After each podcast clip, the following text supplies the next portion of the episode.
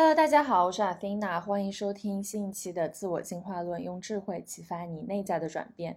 这期节目呢是我的一期单口。今天早上我一睁眼，然后就很强烈的感受到这期节目非常非常希望在今天被创作出来，所以今天我推掉的所有的事情就在家，想要跟大家分享这一期其实已经酝酿很久的一个主题，就是跟大家聊一聊我们怎么去看待这个生命中大小的周期性，包括我们每个人可能都会遇到的这个低谷期。能够真正的进入一种生命无限的流动的这样一个状态里面，那这个话题是怎么怎么想起来的呢？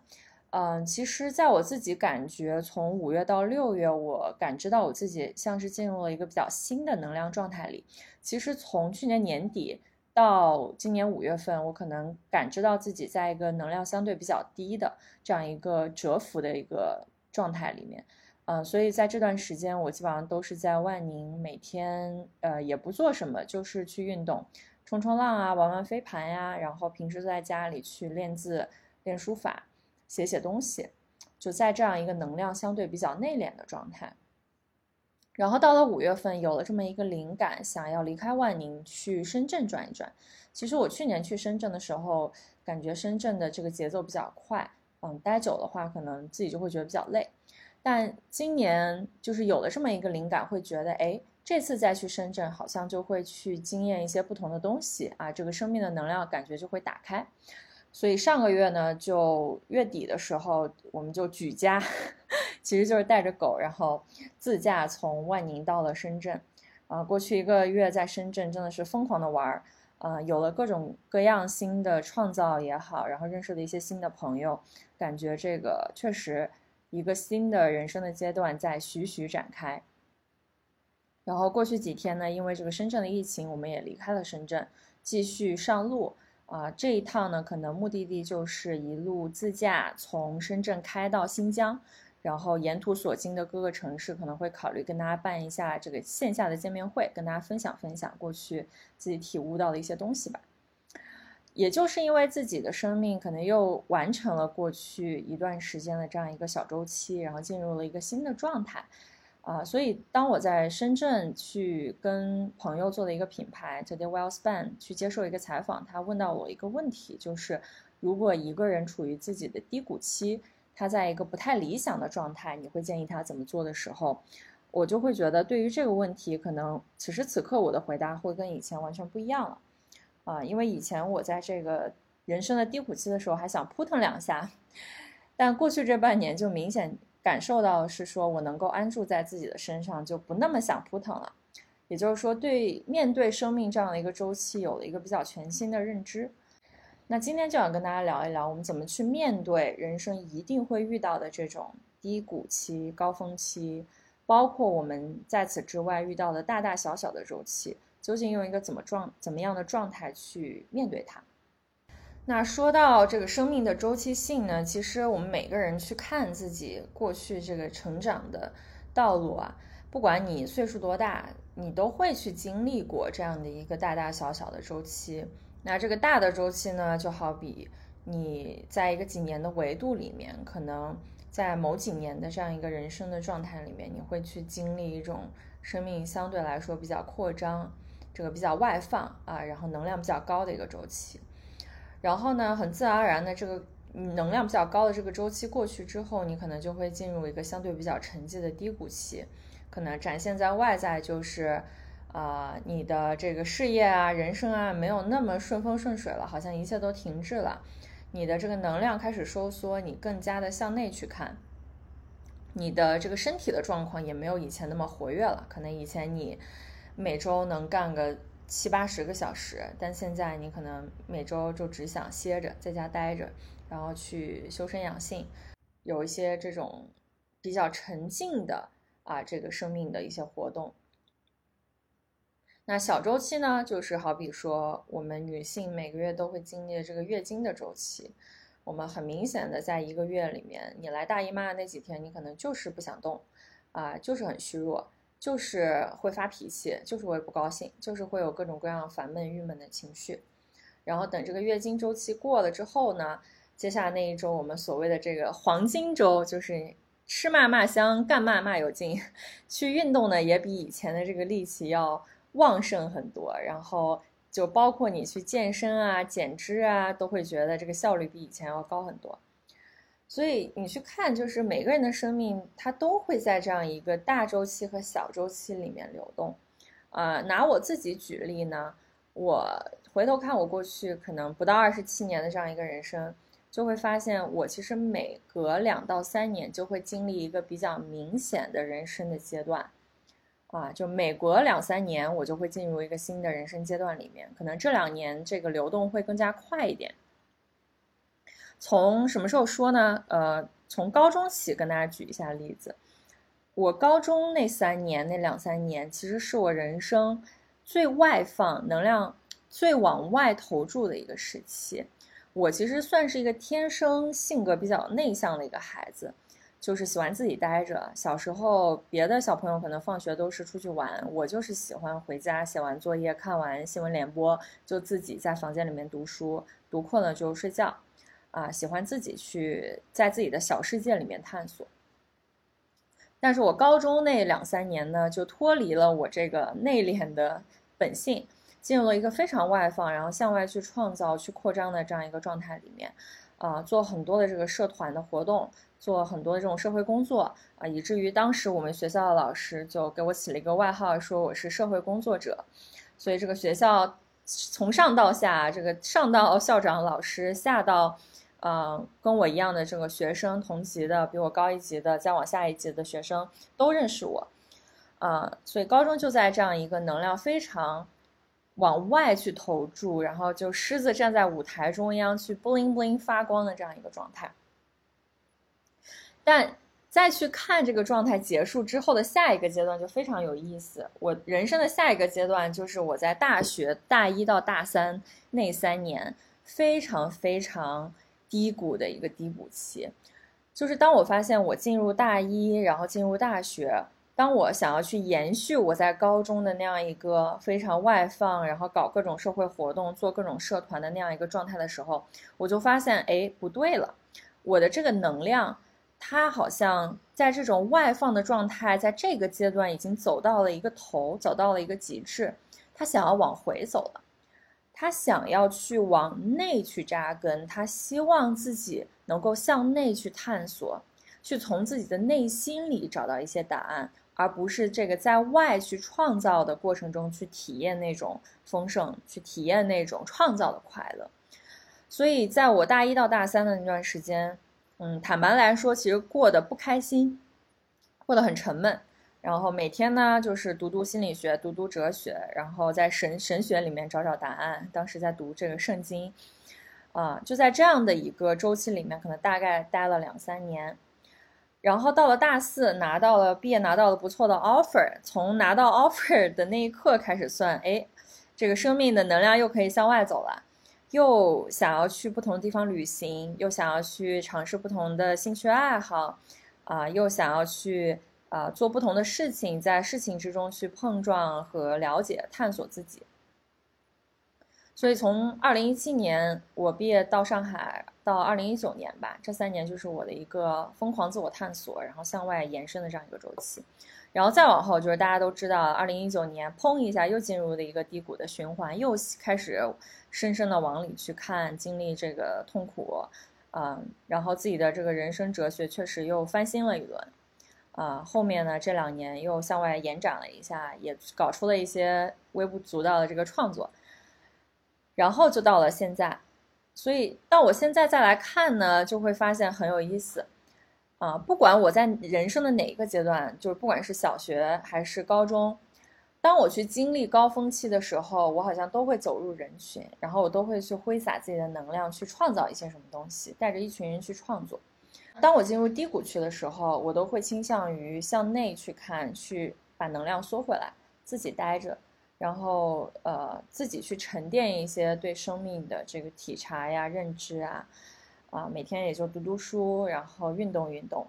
啊相对来说是在一个比较低的、比较平缓的这样一个状态里面。大家也可以去看一下自己在低谷和高峰期你的这样一个周期性是怎么样的，你在不同的这个周期里面都处于一个什么样的状态。我相信，不管你是什么样的背景，你只要生活在这样一个宇宙世界，你就一定会经历这样的一个大小的周期性。只不过每个人的这个周期性是不一样的。好比说，呃，我的伴侣他的周期就是每一年他都会跟这个动物、植物一样经历春夏秋冬的这样一个周期。他每年到冬天就想要冬眠，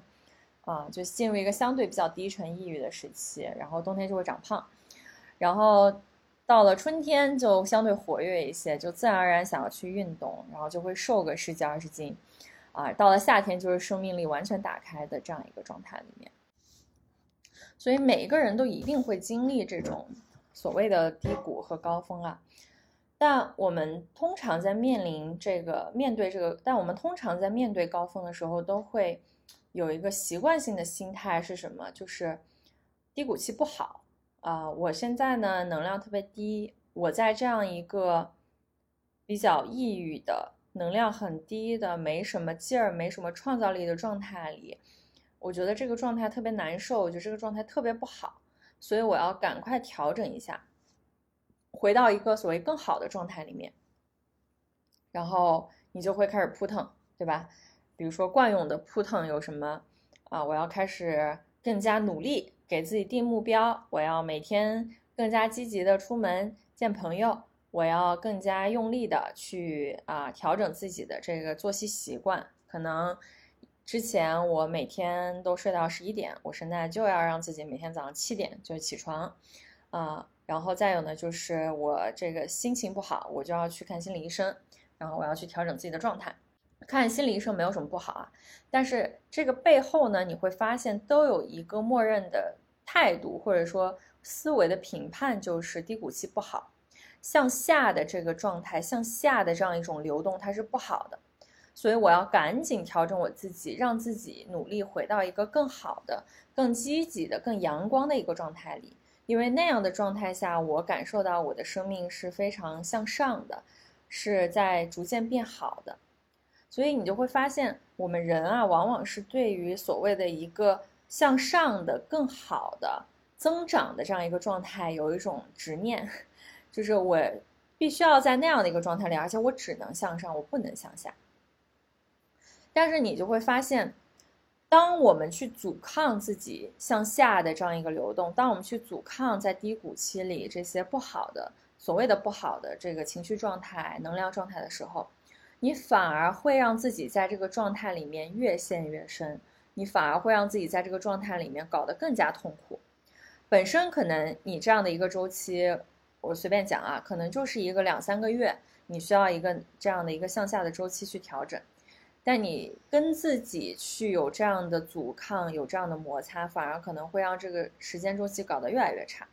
其实你会发现，很多人的这个心理的问题都是这么来的。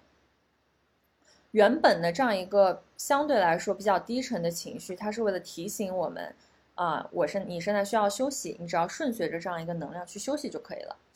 但当你去忽略身体给你的这样一个信号，忽略能量的这样一个流转的信号，想要拼命去扑腾，让自己的能量 push 回一个更好的状态的时候，生命会怎么样？会给你一个更大的反作用力。它会可能会用一个更大的身体上的一个病症、一个问题去提示我们，你不对了，你需要更久的时间去休息了。啊，我之前跟一些可能有抑郁症或者说有双向情感障碍的这个朋友聊，就会发现，本身他们在一开始这个问题没多大，可能就是一个短暂的抑郁情绪，或者是说有一段时间的这个负面的状态不太好。但呢，但是呢。他们就会忽略身体给予的这样一个信号，或者说，啊，不允许自己去调整，给自己一段空间去调整自己内心这个不太好的状态，结果就有这样一个很强的反作用力，就作用了下来，反而自己的这个精神状态就越变越糟，越变越差。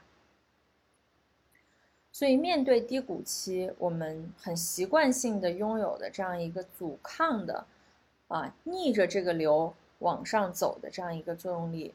是不会让我们用一个很平和、很好的状态去度过，你一定会经历的这样一个人生的高低起伏的这样一个经历的低谷期。那我们究竟要用一个什么样的态度去对待它呢？首先就是我们需要去意识到，人的这个低谷和高峰它是相互依赖的，它是不可切分的。我们往往总想要那个光明的、好的、特别高兴的、特别兴奋的，然后向外创造的那个状态，但会忽略掉，没有低谷就不会有高峰，啊，我们不去经历那个低谷，我们也没有能力去体验高峰。所谓低谷和高峰，它是相辅相成的。如果我们的能量一直往上去走，你去想象一个人的能量或者一个。社会经济的状态，它是一直往下的，或者说，我们就想象一只股票，它从来不跌，它一直往上走，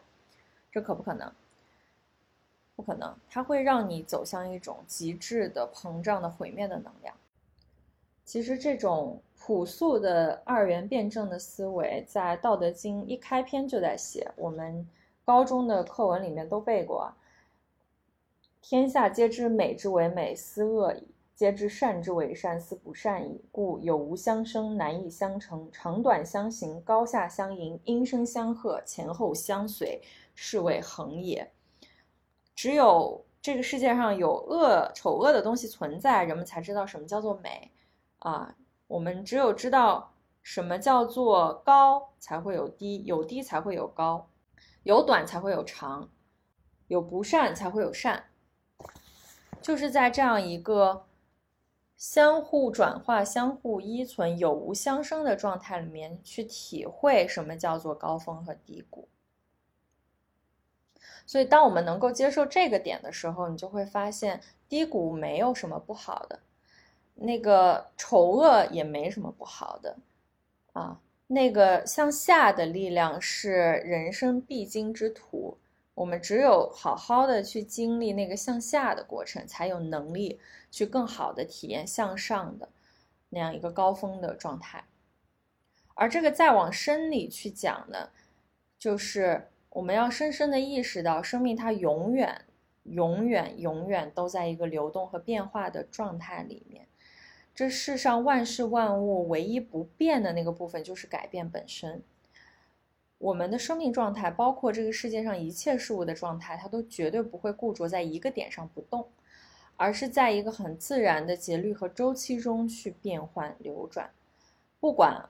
我们是看花草树木，还是看我们作为一个人自己身上的这样一个状态，还是去看一个小动物生长的状态，还是我们这样一个社会经济的体制，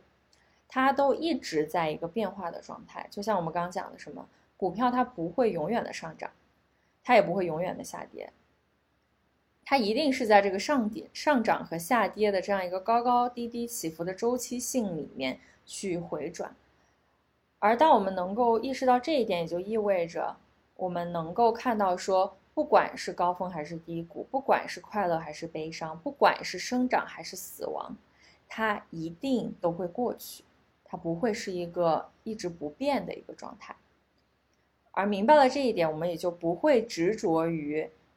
任何一种高峰，觉得我一定要一直停留在一个很高峰的状态，能量非常好的状态，一直向外扩张的状态，也不会去阻抗任何一种低谷和低谷的这个状态中带给我们的一些痛苦，啊，觉得低谷不好，我的这个能量收缩不好，所以我要赶紧调整自己。所以这个就是在杨定一老师的书里会讲的说。人生其实是一个轻轻松松的过程，如果我们一直顺着这个生命之流去走，你就会发现它其实很轻松。我们可以轻轻松松的去应对每一个人生阶段、每一种状态带给我们的这种体验。讲到这儿，我突然想起，呃，上个月在广州去玩那个水上乐园，就玩，啊，长隆水上乐园，去感知到一个。叫做人生就是一个游乐场的这样一个比喻。我们在玩这个水上乐园游乐场的时候，你会发现，啊，你就在这个项目中，不管你是去玩一个下坠的项目，就是让你体验到那种失重的快感、失重的那种刺激和恐惧，还是一个他把你抛向云霄，让你感觉自己在飞的那样一种体验，你唯一需要做的就是抱紧自己，闭上眼睛，然后，啊，大声的喊出啊啊啊啊，很刺激的那样一个声音就可以了。你其实不需要在任何一个项目中去想要控制这个项目的变化。啊，我们再去玩这个游乐场的时候，我们再去玩这个过山车的时候，都感觉到什么？很刺激，啊，一会儿上一会儿下，一会儿高一会儿低。其实玩过山车的这样一个状态，就很像我们在人生中去体验不同阶段带给我们的这种刺激感。啊，你向上的时候，你感觉特别刺激，你感觉自己在飞；你向下俯冲的时候，你也感觉很刺激，也感觉自己在体验一些什么。你唯一要做的就是抱紧自己，去闭上眼睛，享受这个过程。想要喊出来就喊出来，感觉到难过你就是哭，感觉到兴奋你就是大叫，就是这样的一个过程而已。因为生命的流动，它不以我们自己的意志为转移。生命的流动，它从来都不以我们个人的意志为转移。如果我们能够看到和接纳这一点，你人生的这个摩擦和这个摩擦带来的痛苦和阻力就会减少，不说百分之九十，也有百分之八十。而我们想要去控制、想要去阻抗生命的流动。就会带来什么？就会带来疾病和痛苦。以我们自己的身体举例，我们就会发现，我们现在大家都会倾向于追求一种持续的、不变的高峰的体验。啊，所谓的这个内卷，或者说九九六，是一个什么样的状态？就是我们希望自己和别人的身体都不会出现这种周期性，啊，都要像一个不会出现问题的机器一样，每天二十四小时高速运转。它最好可以不休息，它最好也别生病，能够一直在一个高能的这个产出的状态，这才是一个好的状态。但这样的思维呢，恰恰就是许多我们身体上的疾病和痛苦的来源，因为我们人这样的一个身体就像一草一木一样，它是受限于这样的大大小小的周期的。你会发现，我们的有时候能量它就是高，你不做什么，这个能量就会非常非常的高，你做事就很有效率。但有时候你的能量就是会低，你的能量有时候就是会想要去向内去收敛，啊，去去扎根。这就像一棵树，它一定会有新的叶子生长出来，它一定会有过去这个旧的叶子枯萎，它是一个非常非常自然的流动的一个过程。你从这个角度上来去看的话，就会明白向下走的这个能量和周期，它其实是非常重要和关键的。它是一个蓄力的过程，它是一个休息的过程，它是一个向下去积攒了势能和能量，你才有下一步的这个能量推动你继续往上去走，去重新去体验那个向上的高峰的那样一个状态。所以有时候会感叹说，古人非常有智慧。我们有二十四节气啊，我们也有春生夏长秋收冬藏这么一个道理，其实就是在告诉我们。我们需要去顺天应人，需要去顺应天的这样一个周期。只有在这样一个大周期和小周期之间，我们能够安定住自己，才能够以不变去应对人世间这样一个永恒的流转、永恒的变化。你才真的有能力去穿越经济的大小周期，而不是今天可能股票崩盘了，你的心态也就崩盘了；明天股票大涨，你的心态也就跟着涨了。啊你会永远就是在这样一个周期性里面去体验到你心情的高高低低的起伏，原因就是你把自己跟这样的一个状态捆绑在了一起，你没有看到在这样一个流转背后的那个不变的部分。所以我们在面对低谷期的时候，我们要做的不是阻抗，不是拼命的想要去调整，不是去控制，而是顺其自然的去接纳它，是深深的去明白一个道理，就是。此时此刻，不管我在经历什么，不管我在经历生命的高峰也好，还是低谷也好，不管我在经历人生的那种极度的喜悦也好，还是我人生极度的悲惨和伤心也好，它就是此时此刻我生命很自然的一种流动。这就是我此时此刻需要的，这也就是我此时此刻所要去经历的。而这并没有什么不好，它就是一种流动而已。它是我生命流动所必经的那样一部分，去接纳这个，而有了这样一种心态，有了这样一个人生的哲学之后，你就会发现你的人生就有一种开阔性，就有一种轻轻松松的、不费力的，能够去迎接你未来人生可能会经历的所有一切的流动，而不执着于这个流动中的任何一点。你不会去抓取这个正弦曲线上面最高的那样一个点，你也不会想要去阻抗正弦曲线下面最低的那样一个点，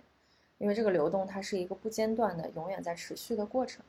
而我们要做的就是闭上眼睛，好好去享受这样一个流动，仅此而已。再举一个很好玩的例子，也是我最近悟到的，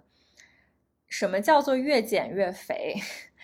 就那天跟朋友聊起来，说，呃，年轻的时候，就是大概青春期，然后到二十岁出头的时候，总想要一个更好的身材，就是达到那个完美的身材，但发现自己越扑腾，越想要往那个更好的身材进发，体重就在这个无限的减肥、节食和复胖的过程中，体重越越长越多。就本身可能以我的身高一米六八，我在一开始就是稳定在。一零五就是一百零五斤，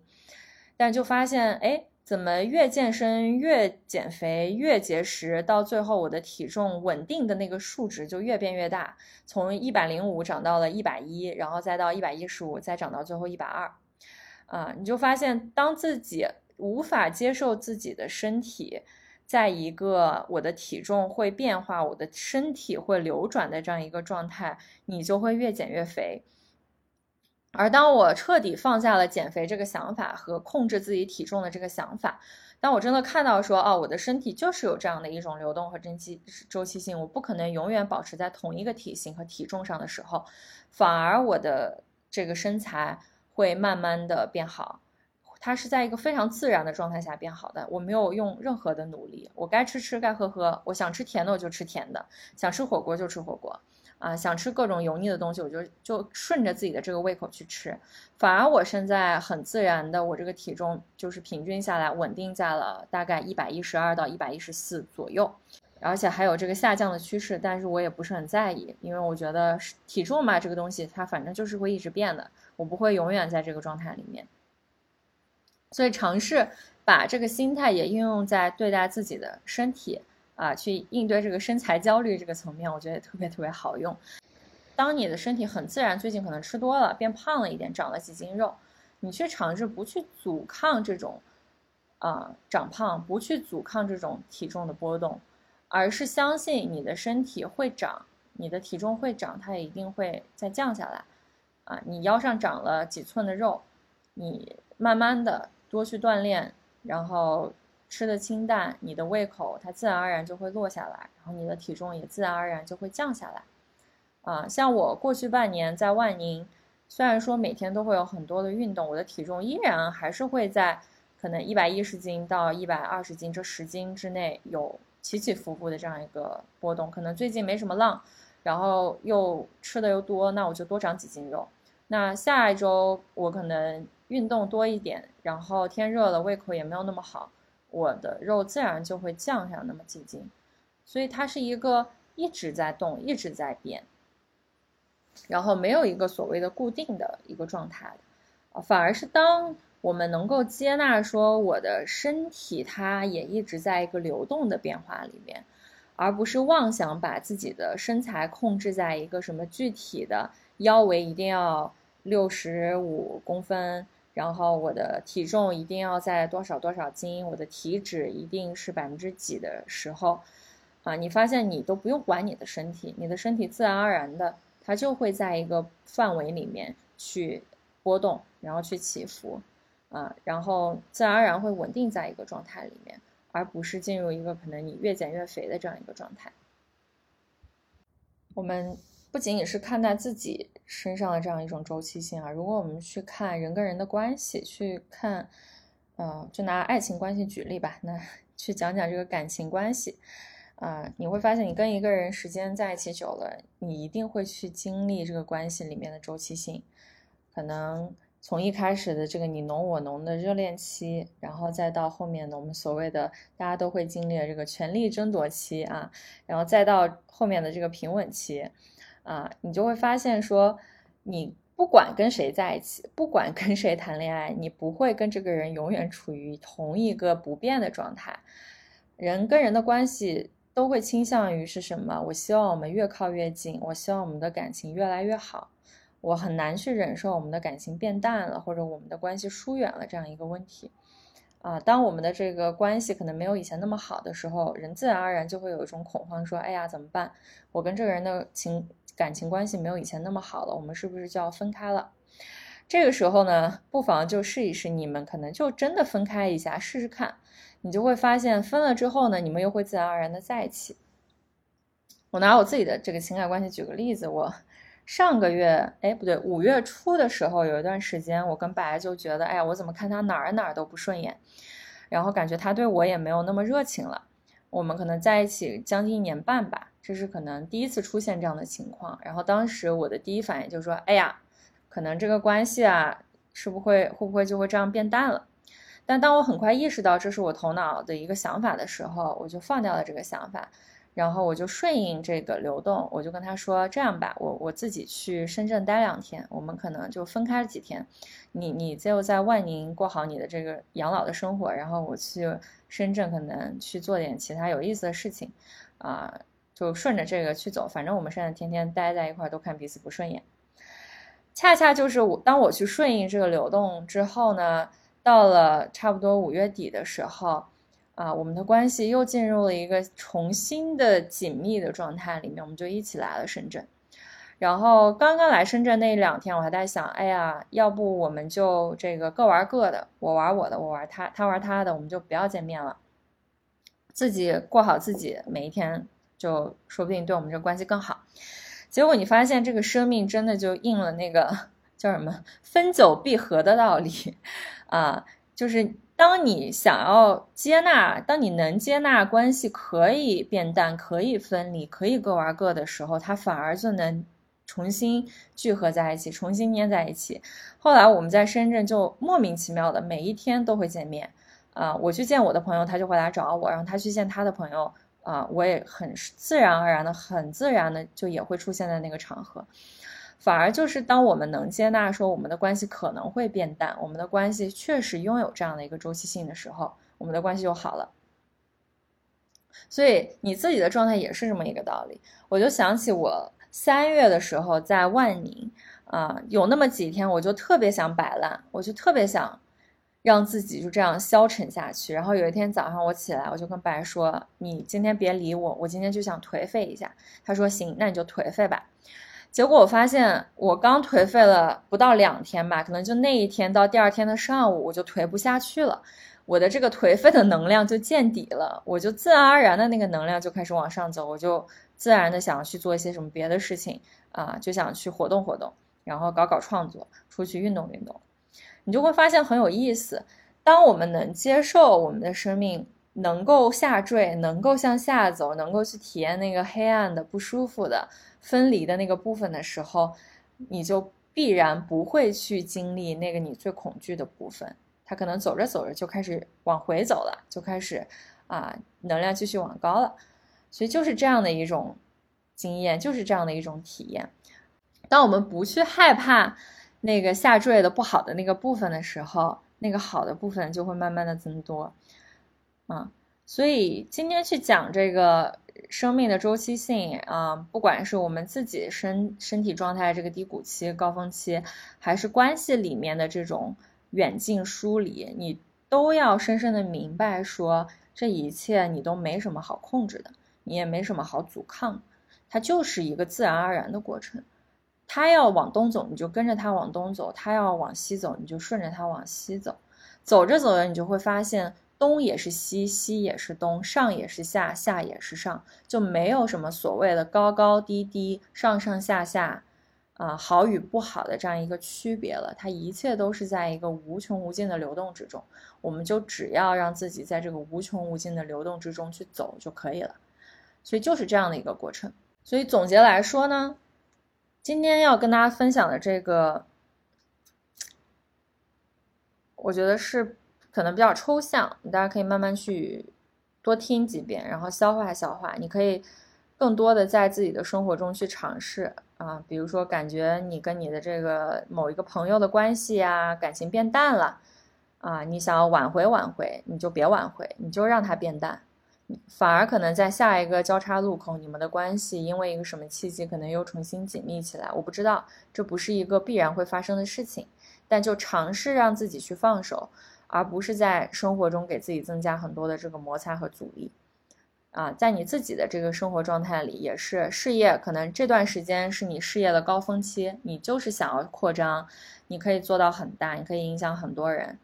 但当你的事业进入一个向下的一个周期和循环的时候，你就安住在自己的身上，不要去瞎扑腾，不要去瞎要做各种 A B C D E 的这个广播体操，啊，尝试让自己脱离这样的周期。你越扑腾呢，可能这个生意就会越糟，事业就会越差。反而是你能够定在那里，每天照顾好自己，每天把自己的事情都做好，啊，你就会发现有一天这个事事业这个事情它自然而然的就会变好，不需要你多做什么努力，它就会变好。OK，那我们这期节目就聊到这里啦，也欢迎大家在评论区跟我互动，你。你的这个人生高低起伏的周期性的这个体悟，如果你觉得自己暂时做不到也没关系，就顺着这个流动，也接纳自己现在听不懂和做不到。所以感谢大家的收听，拜拜。